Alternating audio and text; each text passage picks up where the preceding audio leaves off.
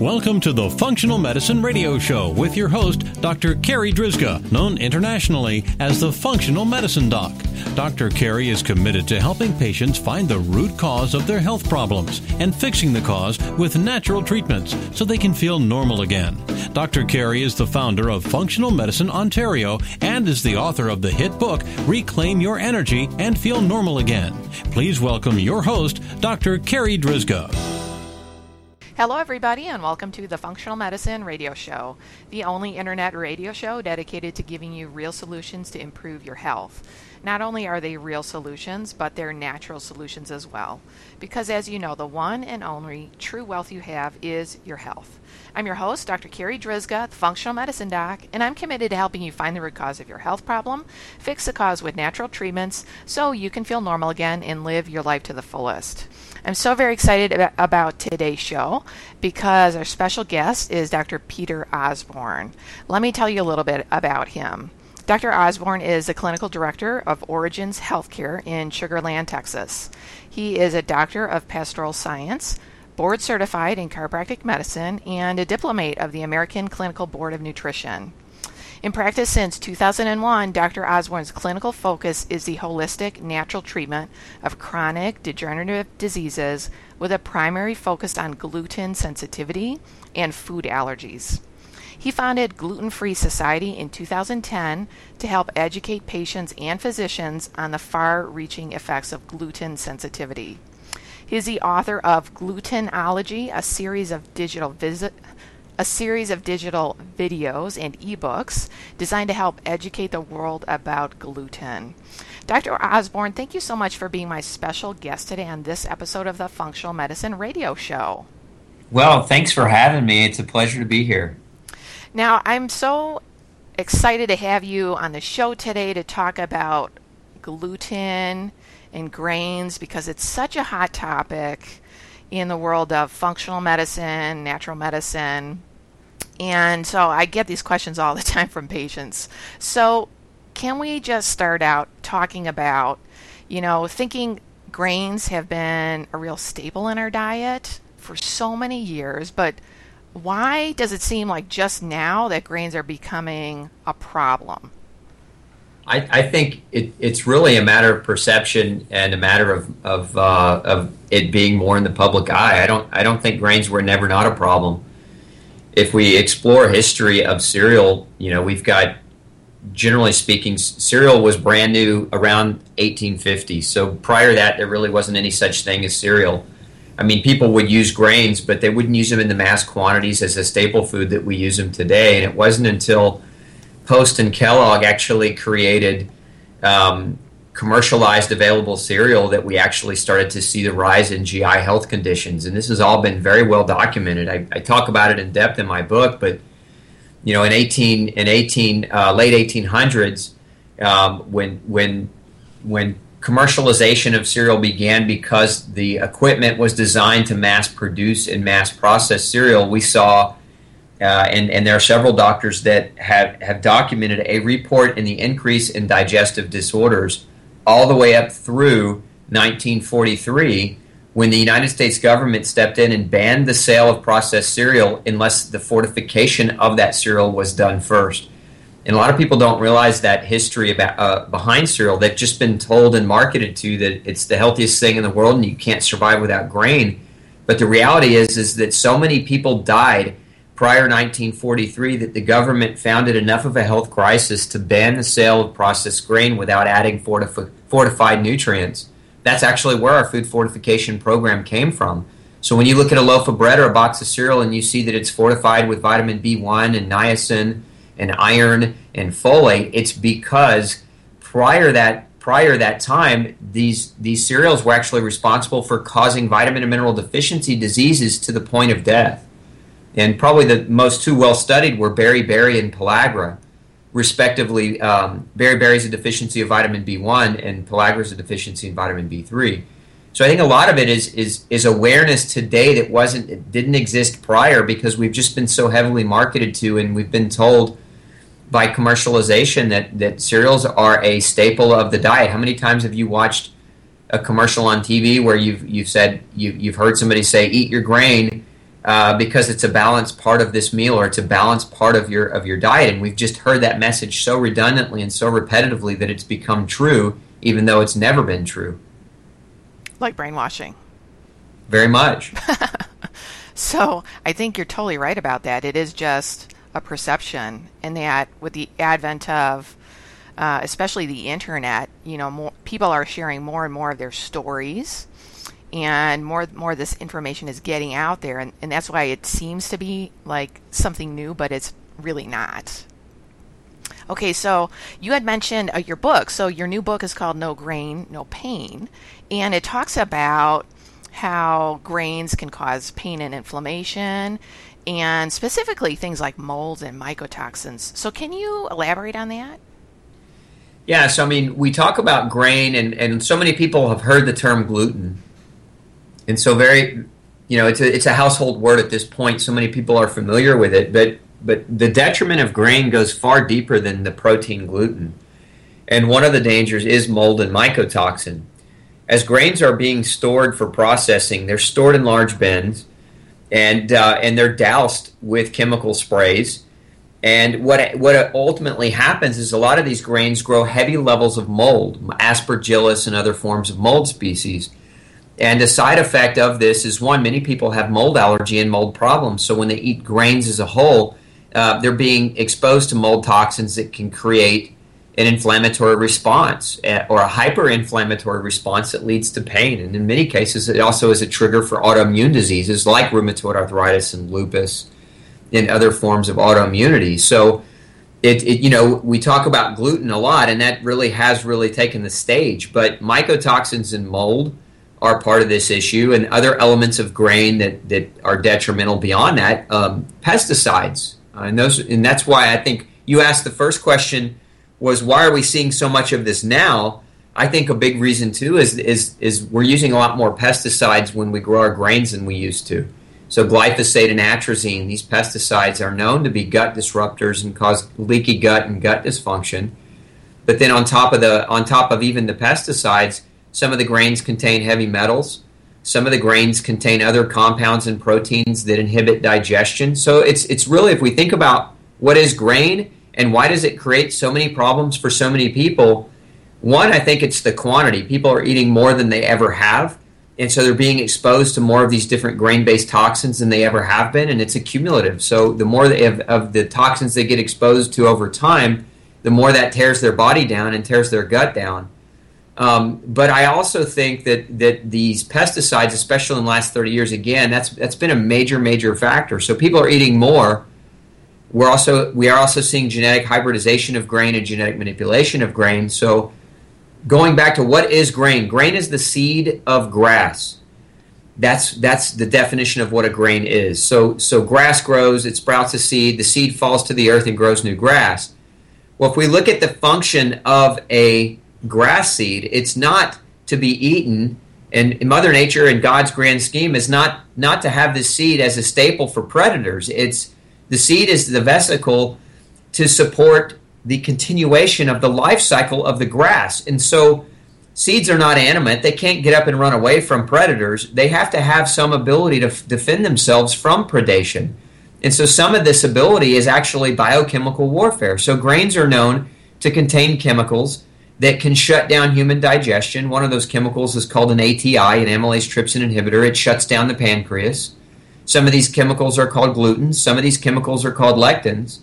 And so what people have done is they've taken a food that's that's got the capacity to defend itself from our GI tracts and they've made it their main source of food in their diet and so their GI tracts over time are just breaking down and they're ending up with all different forms of gastrointestinal disease that then subsequently turns into systemic disease because when you break the gut you know the rest of the body can start to break down because when the gut becomes permeable chemicals and toxins from the food that we eat on a regular basis out now have access to our bloodstream and that, that gives them access to our brain our liver our joints our thyroid gland our other internal organs. And so we get systemic inflammatory problems. So you mentioned a bunch of great stuff there. You mentioned about just in general the sheer quantity. We're eating a lot more just in quantity of grains and then also the quality as far as our grains have pesticides, there's molds, there's mycotoxins. Even if you get quote organic grains, they still have molds and mycotoxins. And heavy metals. And heavy metals. Heavy cadmium and mercury and uh, and arsenic are very very common in corn and rice, which are oftentimes used as gluten free substitutes. Um, you know, for people who are going on a gluten free diet. And so this can be one of the main reasons why people who go on a gluten free diet they don't feel any different. Yeah, and what and what we've seen in the research is that 92% of people who are diagnosed with a gluten disorder do not respond by going traditionally gluten free, meaning going wheat, barley, and rye free. They don't respond. They they feel better, but when we measure their inflammation and we measure their autoimmune disease uh, through antibodies and other in other forms, they don't respond because the underlying disease continues to be persistent. And when we cut, there are studies that have been that have been done where, where we put them on on what's called a non-processed diet. Basically, we take away all forms of processed grain, including corn, rice, and sorghum, and oats. And we find that those people that aren't responding, those 92% that have persistent inflammation, we find that that goes away, and uh, and that they make a recovery. And so I wanted to kind of uh, go back to something you said earlier about, uh, you know, fundamentally grains are seeds for grasses. And so I know we have listeners out there that are, you know, kind of thinking, okay, does are does this then include other kinds of seeds like pumpkin seeds or flax seeds or chia seeds? It it does in this sense.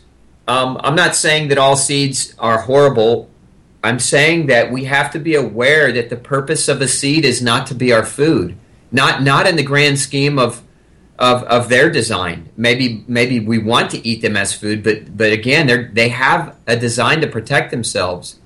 So there are ways to prepare seeds, uh, ways to cook them that dismantles some of their ability to defend themselves. For example, um, I'm sure you've heard of soaking and sprouting which a lot of cultures do. And one of the reasons why is because they, over time, their wisdom has shown that when they soak, sprout, and ferment, that they pre-digest these seeds and that it's a lot easier on their own digestive systems and their own digestive tracts. My warning to people who are who have chronic autoimmune disease is to, is a big part of, of the protocol I write about in the book is that you need to be seed free for a time. And that, that doesn't necessarily mean forever but you need to be seed free for a time because most people with these issues and then have active disease, their guts completely broken. And if we're putting in seeds as a staple food in their diet and their gut's already broken and these seeds are harsh on the gut, even if the gut weren't broken, we're setting the stage for them not being able to make a full recovery. So at first we might be a little bit more restrictive in the diet, but later down the road, you know, seeds in moderation, but also seeds that are properly prepared and properly um, properly handled before consumption, and that includes legumes like beans. So, so you know, they're they're a form of seed, and most people don't think of them that way. But I would put legume in that classific- classification as well. So navy beans or pinto beans or black-eyed peas, etc. Okay, so I know now that other listeners are thinking, "Well, my God, what the heck am I going to eat?" Right. So I think I, I, think it's I think what's what's important to to disclose is that food in and of itself, when you're sick, again, this this the book is not written for somebody who's in the best health. The book is written for somebody who's struggling with a, any form of autoimmune disease who doesn't know what to do, and medicine has completely failed them and so again, we have to restrict the diet more than we would in an average healthy person. Does that make sense? So so we have to be we have to do that because we've got to allow for the gut to repair itself so that it becomes capable of processing food and digesting food again. And that we heal and seal the gut. So, you know, if they have an intestinal hyperpermeability or a leaky gut, we've got to be able to overcome that. So so uh, you know the person that's paralyzed thinking in their mind what do i eat well there are more than 300 options of food choices that you have. Most people don't eat a variety, they only think they eat a variety. For example, cereal or, or grain in and of itself can be compressed into bread, can, can be pressed into pastas and pancakes and waffles and granola bars and all these things that are perceived as variety, but you're actually eating the same thing just mashed into a different shape or form. That's not variety. What is true variety is all of the availability of produce that we have at our discretion the vegetables, the fruits, the different forms of meat. The, there's, there are over 300 different options that you have as a person. It's just that you have to get educated and you have to find recipes and you have to find foods that are palatable that you like. And part of this is is going on a journey. Part of this is saying I care enough about myself and enough to recover from this disease to implement this type of strategy and to rediscover food and to rediscover variety. One of the easiest things or easiest ways to get variety is to join a co-op, or join a farmer's market so that when you go and you do your vegetable and fruit shopping, you're getting what is seasonally available and, and you're getting what is locally grown. And this way you avoid a lot of the pesticides and you um, and you get food that actually tastes good because when you buy food that's in season that's locally grown, generally it's it's got it's more flavorful. It, it's um, it's not going to be imported from you know five thousand miles away and and been sprayed with other chemicals and anti ripeners. So it's going to have a better flavor. It's going to have a better taste. It's going to be more palatable. But a lot of people, I, you know, I use this example.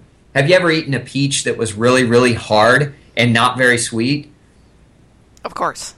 Yeah, and so in doing that, you wouldn't write off peaches for the rest of your life and say, "I just don't like peaches." You, if, especially if you'd had a peach that was in season that, that melted in your mouth and just was absolutely delicious. And so, so many people, when they're exposed to vegetables, they're eating them out of season, or they're eating them. Um, they're eating them that are they're not properly cared for, grown in the right soil, and so like an onion might be extremely hot, or uh, or arugula might taste extremely hot or extremely bitter because because where they're buying them or the kind that they're buying uh, doesn't it, it, it's not seasonal if that makes sense. So when they when they get something that actually tastes good they realize oh i do like this particular vegetable. I just ate it out of season. I ate it when it wasn't properly ripened or when it wasn't grown in the right type of soil or when it wasn't sprayed with chemicals or anti-ripeners etc so you actually rediscover food as you go through this type of process and you realize just how much variety you can have in your diet. So at first it might seem paralyzing only because your perception of what is variety has been skewed because what you've been eating um, isn't really different. It's just it's just molded into different shapes. Thank you so much for answering that question because I think for a lot of people they do kind of get into a paralysis situation and and like I know from my clinical standpoint that absolutely this is going to change their life but but the patient themselves they just feel like trapped and they they don't know what to do. And and so in your answer you gave so many uh, clinical pearls. And so for the li- listeners out there you know to have hope that this is not something that's uh, not doable there's a lot of options out there. And just using um, as, as, you said, your local farmers market, your local food co ops, using the internet to find groups and recipes, and it is a journey. Just as you said, Dr. Osborne, is a journey. Yeah, it absolutely is, and I think I think going into it with the right attitude helps. One of the things that, that I put in the book, I was very adamant about having it in there, were, were recipes. We put in 31 recipes so that you had a recipe every day of the longest month of the year that you could tackle and uh, and they're from my own kitchen, so they're not they're not recipes. You know, some people pull recipes from other people. These are actually tried and true recipes. My wife is, you know, she's not a chef. She very much could be. She's an excellent cook, and these are straight from my kitchen, and they're they're just fabulous meals. Oh, fantastic! Okay, so let's get back to talking about the book. So one of the concepts you detail is about the prescription pain trap. So can you elaborate on this? I think this is one of the biggest health problems in the world. Um, pain is the number one reason people see their doctor. And when, when I talk about pain, I, I'm, I'm, you know, a lot of people will perceive that as physical pain, like my elbow hurts or my joint hurts or my muscles hurt. There are many forms of pain, as you know. There's emotional pain because you're sick and you don't know why. There's hormone pain because your hormones have been disrupted and that's creating other symptoms and other problems. So there, there are multiple forms of pain, but, but pain as a whole, if we look at pain medications, they're responsible, properly prescribed, they're responsible for killing over 35,000 people a year. And that is an alarming statistic. Uh, it's so bad here in the U.S., the CDC director came out a few months ago and said, and I'm gonna I'm gonna paraquote him. Not this isn't a direct quote, but this is a paraphrase quote. He said that we know of no other kind of medication that fails to address the origin of a person's problem, but also kills people with such a frequent degree.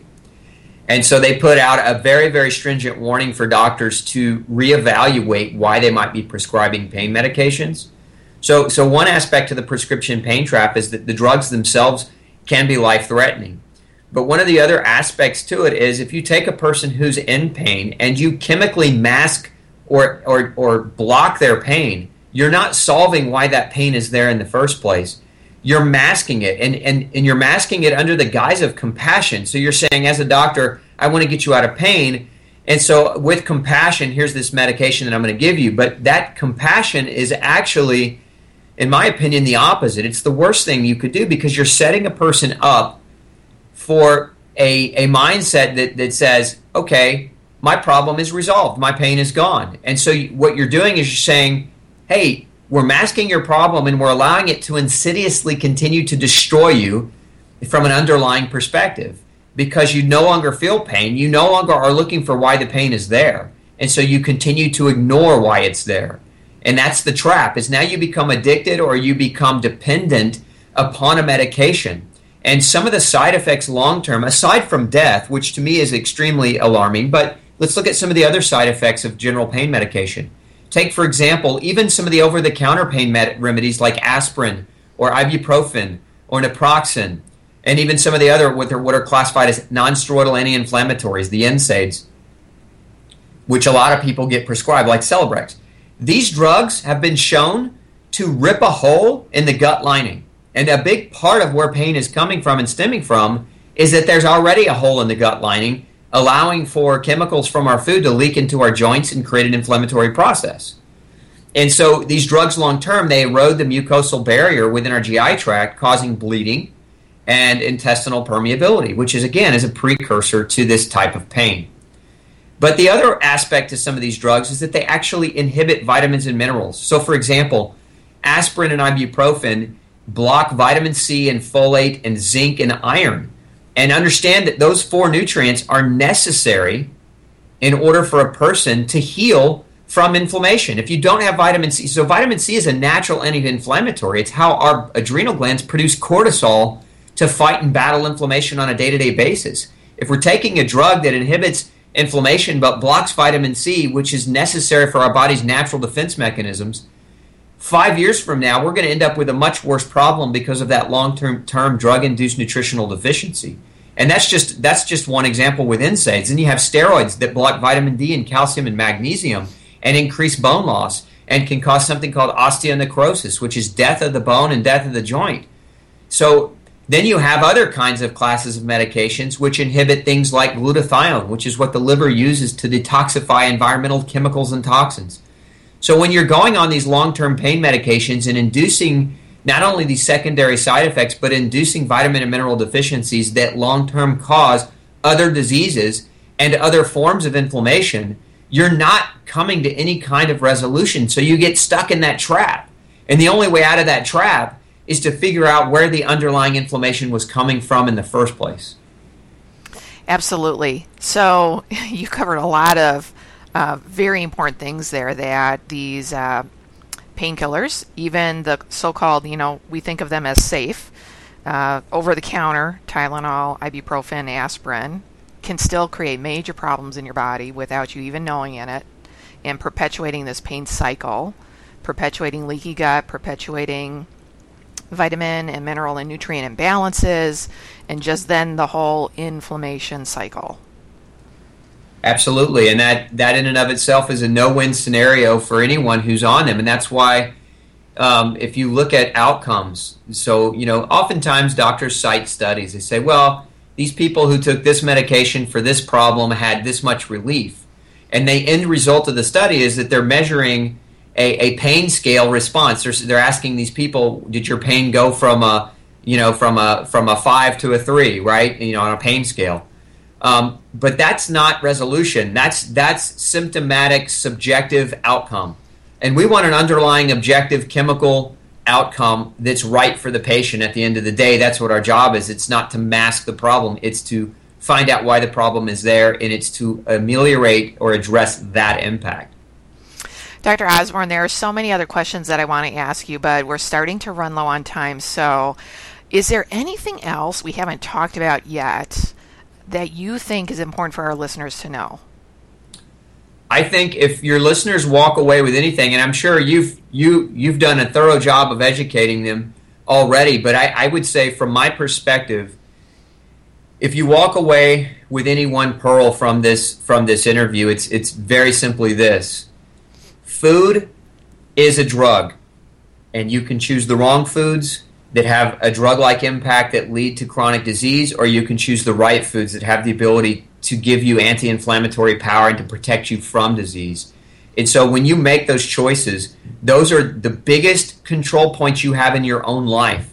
That's where you have power over disease is through your food choice. So make it wisely. If you're if you're not thinking about the importance of selecting your food the way you might select a potential partner in life or a potential spouse, right? You select with uh, you select being very very cautious and going into that relationship um, with a lot of things on your mind. You should be thinking along the same way when you're selecting your food. If you're looking at meats, for example, you should be looking for free range, pasture raised, organic, wild caught.